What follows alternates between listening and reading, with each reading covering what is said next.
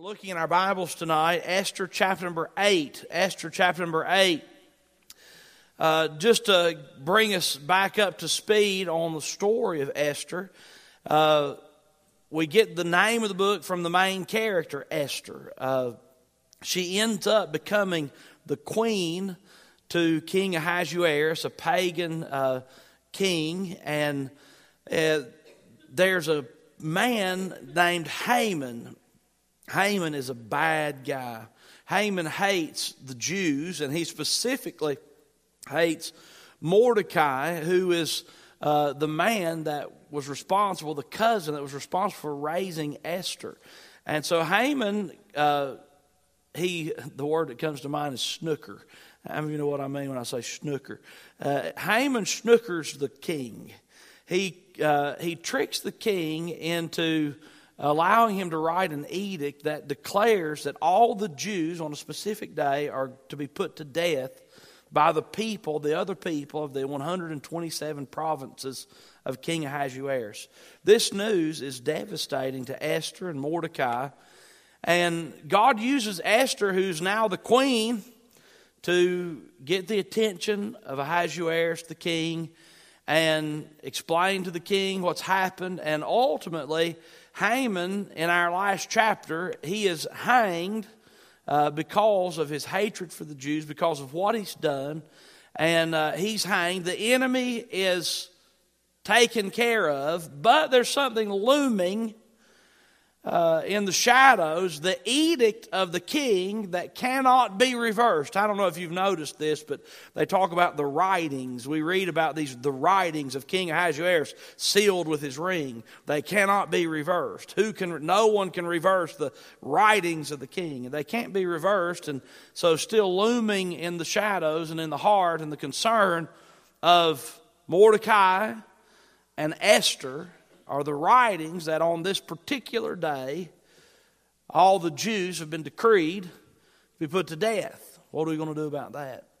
And we see by the conclusion of chapter number 8 that God's people are rejoicing. And as a matter of fact, tonight's message is titled this, A Good Day for the Jews. It's a good day for the Jews, and we'll see that here in Esther chapter number 8. The Bible says in verse 1, On that day did the king Ahasuerus give the house of Haman, the Jews' enemy, unto Esther, the queen. And Mordecai came before the king, for Esther had told what he was unto her. And the king took off his ring, which he had taken from Haman, and gave it unto Mordecai. And Esther set Mordecai over the house of Haman. And Esther spake yet again before the king, and fell down at his feet, and besought him with tears to put away the mischief of Haman the Agagite, and his device that he had devised against the Jews. Then the king held out the golden scepter toward Esther. So Esther arose and stood before the king, and said, If it please the king, and if I have found favor in his sight, and the thing seem right before the king, and I be pleasing in his eyes, let it be written to reverse the letters devised by Haman, the son of Hammedatha, the Agagite, which he wrote to destroy the Jews, which are in all the king's provinces. Verse number 6. For how can I endure to see the evil that shall come unto my people? Or how can I endure to see the destruction of my kindred? Then the king Ahasuerus said unto Esther the queen, and to Mordecai the Jew, Behold, I have given Esther the house of Haman, and him they have hanged upon the gallows, because he laid his hand upon the Jews. Write ye also for the Jews, as it liketh you, in the king's name, and seal it with the king's ring. For the writing which is written in the king's name and sealed with the king's ring, may no man reverse. Then were the king's scribes called at that time in the third month, that is, the month Sivan, on the 23rd day thereof, and it was written according to all that Mordecai commanded unto the Jews, and to the lieutenants, and the deputies, and rulers of the provinces, which are from India unto Ethiopia, and 127 provinces, unto every province according to the writing thereof, and unto every people after their language, and to the Jews according to their writing, and according to their language. And he wrote in the king Ahasuerus' name, and sealed it with the king's ring, and sent letters by post on horseback and riders on mules, camels, and young dromedaries. Verse number 11.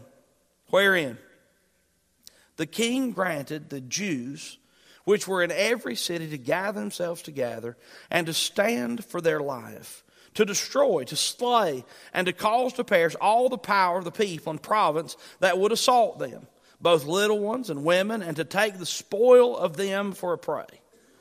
Upon one day, and all this, in all the provinces of King Ahasuerus, namely, upon the 13th day of the 12th month, which is the month Adar.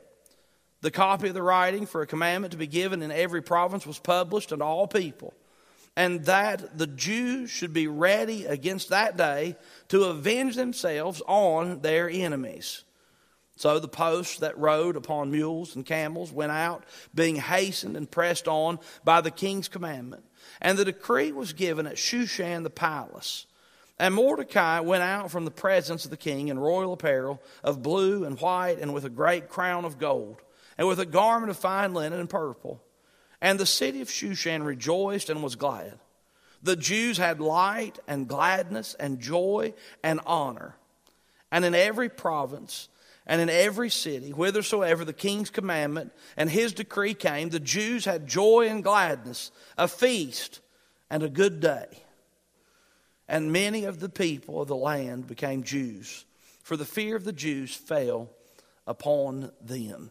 And we come to this passage of Scripture, this chapter, and it's so fascinating to me, and there's so many things to talk about. But I'm going to talk today about a good day for the Jews. A good day for the Jews, and some things happen in this passage of Scripture that equal a good day for the Jews. The Bible says that for the Jews there was joy and light and gladness, a good day. And we see earlier in this book of the Bible, we see Mordecai mourning in sackcloth and ashes, and the nation of Jews in the 127 provinces of King Ahasuerus weeping and mourning and fearing their lives, and rightfully so. But now God has orchestrated, and God has moved, and God has worked, and it's a good day for the Jews. Folks, I'm encouraged to know that weeping may endure for the night, but joy comes in the morning. I'm encouraged to know that suffering is not eternal. Hallelujah. Aren't you glad? I'm thankful to know that there's glimmers of sunshine and hope in the darkest of moments and days. And we as God's people, we should hope in the Lord. We should rest in His goodness. And we shouldn't allow the devil to beat us into some funk that makes us think there's no hope. We shouldn't allow the circumstances of the moment to cause us to lose hope in the light which is in Jesus. And we should sing from the depths of our soul songs like we sang just a minute ago. What a day that will be when my Jesus I shall see. There's hope. There's hope. And whether you're at this moment in a good day or you find yourself in the condition that Mordecai was in not long ago, mourning like you're going to die, like you're at a funeral, you just remember, wherever you are on the roller coaster of life, and it's that, isn't it? You just remember God's faithful. Just remember there's hope. Just remember God's on the throne. You can trust Him.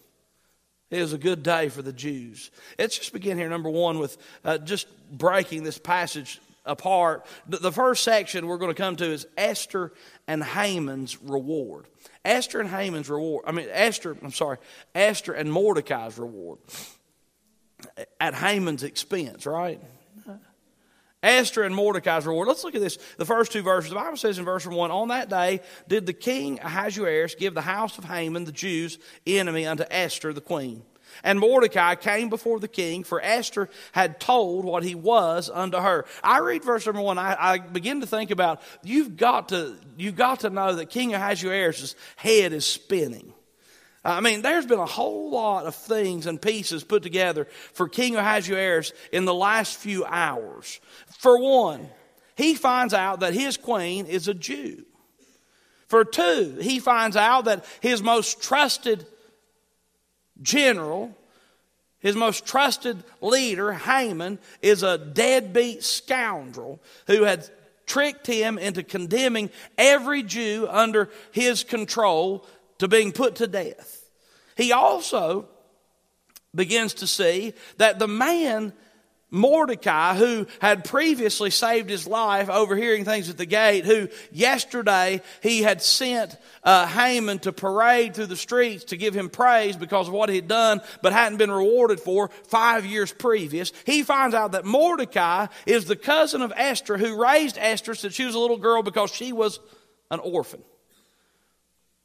Can you just see Mordecai? Can you see Ahasuerus? He's like, my lands. This is a fascinating, twisted story here. The Bible says that Esther has now told the king what he was unto her, what Mordecai was unto her. Verse number 2. The Bible says, and the king took off his ring, which he had taken from Haman, and gave it unto Mordecai. And Esther set Mordecai over the house of Haman. Now, this little phrase here, Esther set Mordecai over the house of Haman, is not something to be taken lightly. Haman was the kind of guy who, in his personal resources, had enough money to be able to pay a massive amount of money in order to exterminate the Jews. Haman's estate was massive. It'd be like finding out that your uncle was Steve Jobs, and now you are the inheritant. You're inheriting that type of fortune. And Steve Jobs has been on my heart lately. I hate his early death, and I'm sick thinking about it. And I hope he was saved. But for instance, it would be like taking on and receiving this kingdom, this empire of a man like Haman was pretty amazing. And the king said, I'll tell you what I'm going to do, Mordecai and Esther. I've given Esther all that belonged to Haman. And Esther says, Mordecai, I'm going to give you control over it. And the king, Ahasuerus, said, Mordecai, here's Haman's ring. I'm going to make you a chief ruler in my kingdom. You're a trustworthy man. Now, these first two things we see are pretty impressive. It's fascinating. It's good. Because we watch Esther, and we watch her struggle through and pray through. We watch Mordecai struggle through and pray through. And we watch God entrust two of his people with a massive treasure and a massive amount of influence and a grand opportunity. When I thought about this and prayed over it and considered this moment in Mordecai and Esther's life, I just couldn't help but note that it is a really good day when God trusts godly people with great things. It's good. Now, lest you excuse yourself because you've not inherited a great estate, or lest you excuse yourself because you don't have a massive fortune, lest you excuse yourself, I want you to know something. The things that God has entrusted you with are to be used for his good, for his glory, for eternity. We talk often in our home about, with the boys, I talk to them all the time. I said, boys, I want you to be as good as you can be at anything, at everything you do. But I don't want you to be good at things and work hard to be good at things in order that you can puff your chest out and tell people how good you are and wait for people to tell you how good you are. I want you to do the best you can with the life you've given, because what God has trusted you with, he wants to use it to affect and bless other people. And I'll just tell you, if God has blessed you with all kinds of stuff and all you care about is blessing yourself, all that God has given you is in vain.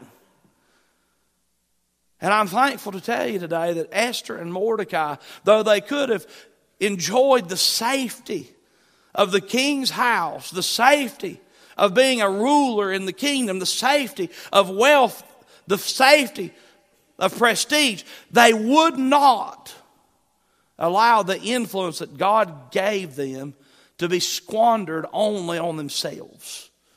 Because it leads us to the next thing. It's a good day when God trusts and blesses godly people. But it's also a good day when godly people use their influence to help condemned people. The second part of this chapter, Esther's burden for her people, the Bible says in verse number 3. You'd think in verse number 3 that the next thing you read is Esther's kicking up her heels and singing praises because she's got all this to care for, and Mordecai is safe, her most favorite person. But here's what the Bible says. The Bible says, Esther spake yet again before the king, and fell down at his feet, and besought him with tears to put away the mischief of Haman, the Agagite, and his device that he had devised against the Jews. What's she thinking about? She says, I can't rejoice in all this glory and all this goodness knowing that my people are condemned.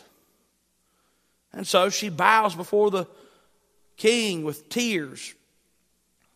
The Bible says in verse number 4, then the king held out the golden scepter toward Esther. So Esther arose and stood before the king and said, if it please the king, if I have found favor in his sight, and the thing seem right before the king, and I be pleasing in his eyes, let it be written to reverse the letters devised by Haman, the son of Hammedatha, the Agagite, which he wrote to destroy the Jews, which are in all the king's provinces.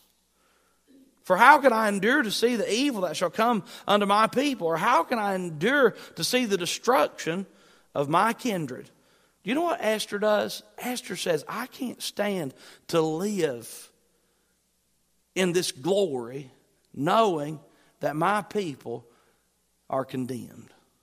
Now, the king had written a decree, and the decree could not be reversed, but she was petitioning the king for help. We've got to do something to save my people.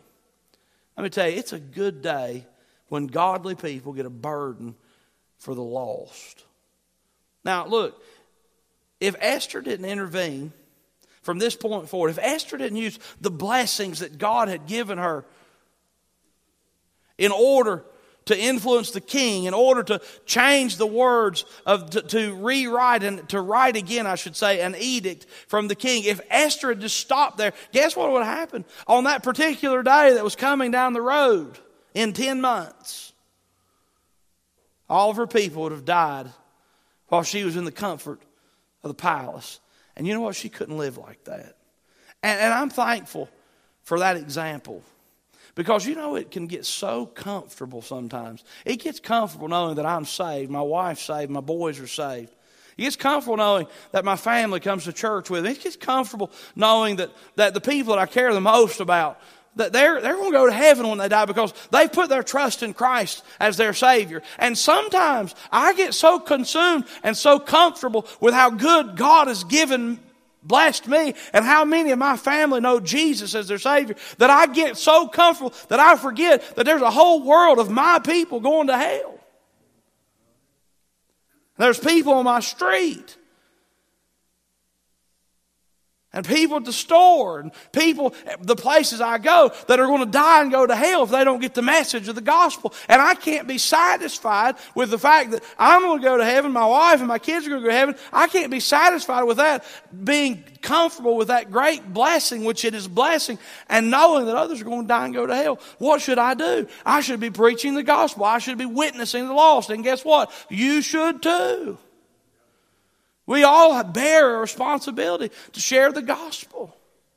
You see, God didn't save you just so you could play life until you die and spend eternity in heaven. God saved you so you could tell others about the saving faith that is in Christ Jesus, so that others can have the privilege that you do. And Esther said, I can't bear to see what's going to happen to my people if something doesn't change. And her dissatisfaction with her own blessing and her burden for the lost is something that makes a big difference. Now, I'll ask you a question. Have you lost your burden for the lost?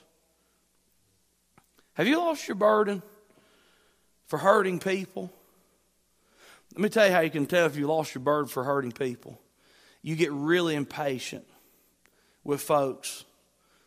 People seem to get on your nerves more than ever. You get to the place where you just will not forgive them for that. You get to the place where you're impatient. You get to the place where you're too busy to talk to somebody. Let me tell you something. When you get to these places, you've lost your burden. All you care about is the fact that you need to be comfortable. And Christian people are just comfortable, knowing that the world is dying and going to hell. are Christian people who do not have the heart of their God. How much does God love the lost? I'll tell you how much He loves the lost. For God so loved the world that He gave His only begotten Son, that whosoever believeth in Him should not perish, but have everlasting life.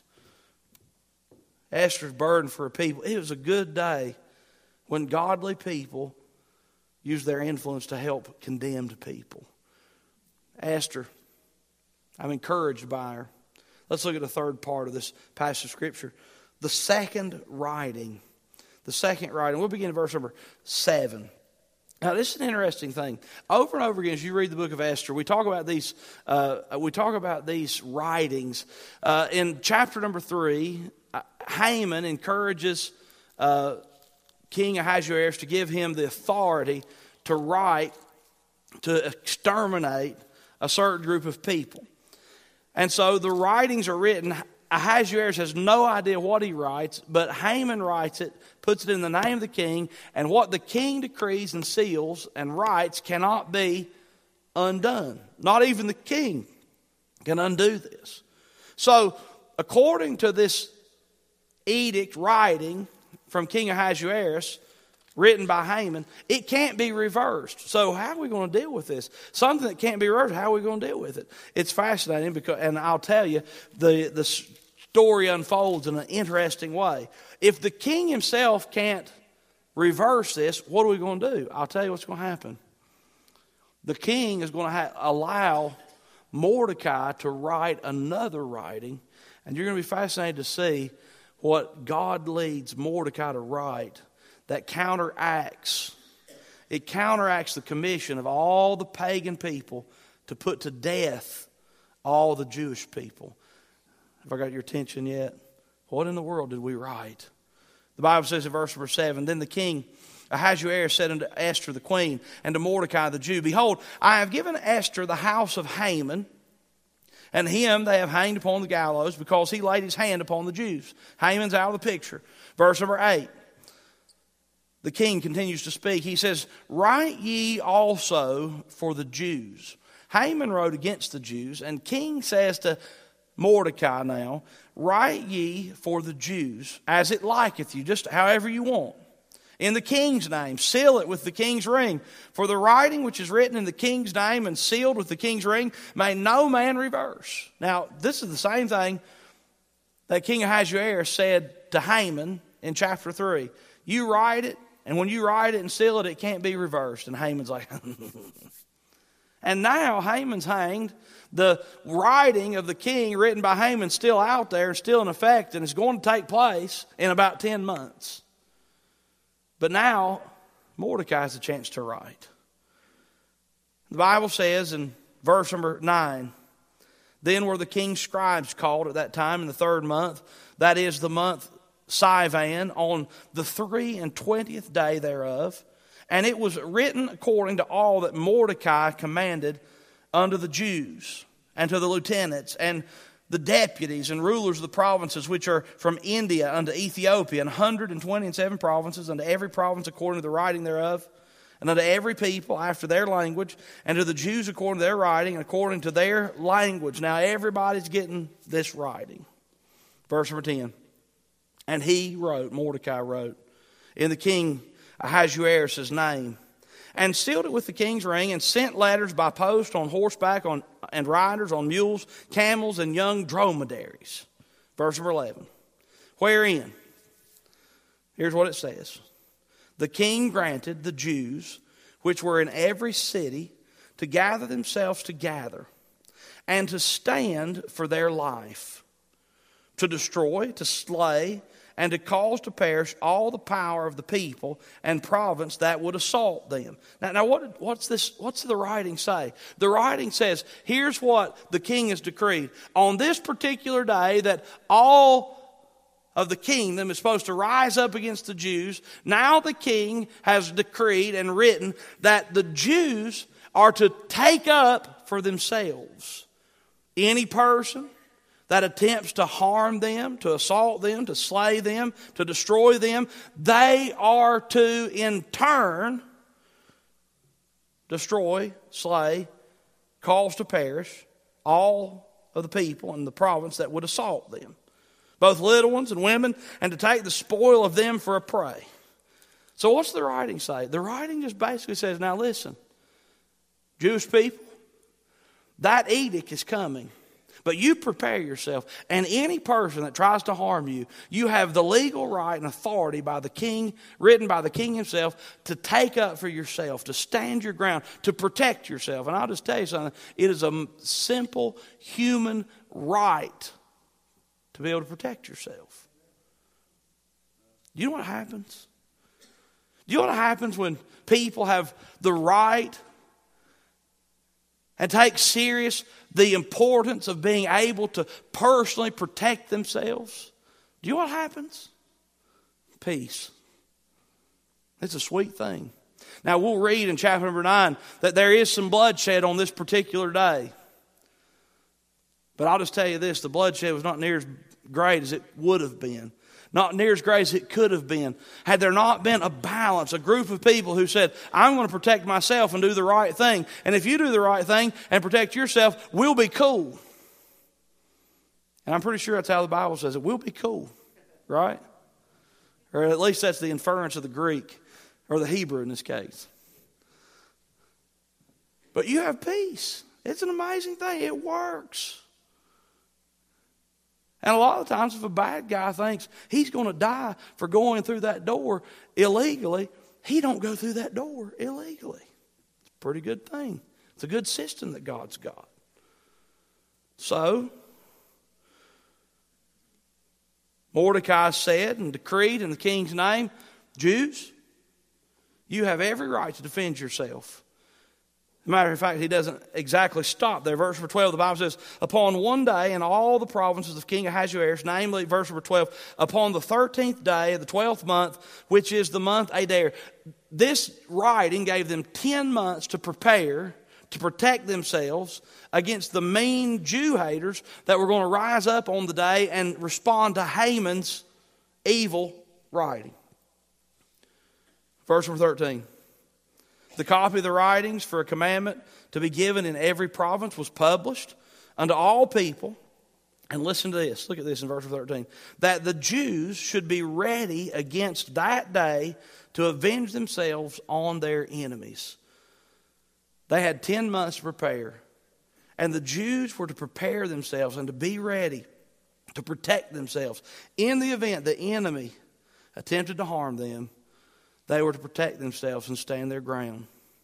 The Bible says in verse 14, so the post that rode upon mules and camels went out, being hastened and pressed on by the king's commandment.